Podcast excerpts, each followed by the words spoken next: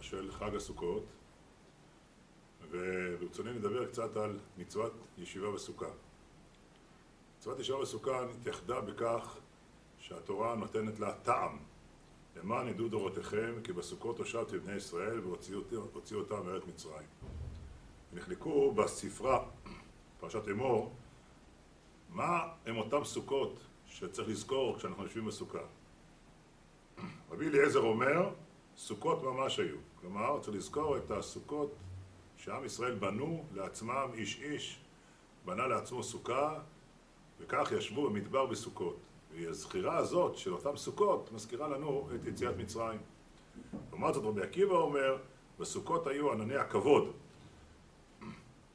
ענני הכבוד שליוו את עם ישראל בהליכתם במדבר במשך כל הליכתם במשך 40 שנה. יש נפקא מינה גדולה בין הטעמים.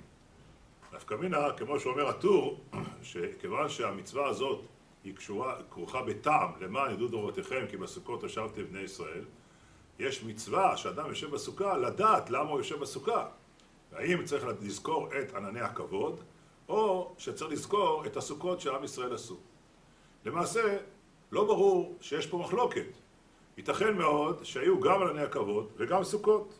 ככה לכאורה משמע מהמחילתא, מחילתא דרבי ישמעאל, שהוא אומר, המחילתא אומרת, סוכות ממש היו, דכתיב ויעקב נשא סוכותה, דברי רבי אליעזר. ככה אומרים, אין סוכות אלא שם של מקום, שנאמר ויחנו בסוכות באיתר מצא המדבר. רבי עקיבא אומר, סוכות ענני הכבוד. ייתכן שהיו גם ענני הכבוד וגם סוכות. ובעצם בכך שאנחנו יושבים בסוכה, אנחנו צריכים לזכור גם את זה וגם את זה. בסך הכל אנחנו צריכים לזכור את יציאת מצרים.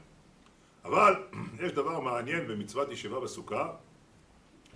הדבר המעניין הוא, מופיע בהגר"א, שיש שתי מצוות שאדם, כמו שהגר"א מתאר, נכנס אליהם עם הנעליים. וזה מצוות יישוב ארץ ישראל, ישיבת ארץ ישראל, ומצוות ישיבה בסוכה.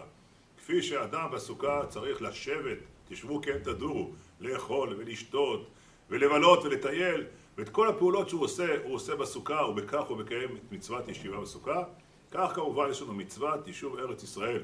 מצוות יישוב ארץ ישראל, גם כן אנחנו מקיימים אותה על ידי שאנחנו בונים את ביתנו, אוכלים את פיתנו, אנחנו מטיילים, ובעצם בכך אנחנו בעצם מקיימים את המצווה של הישיבה.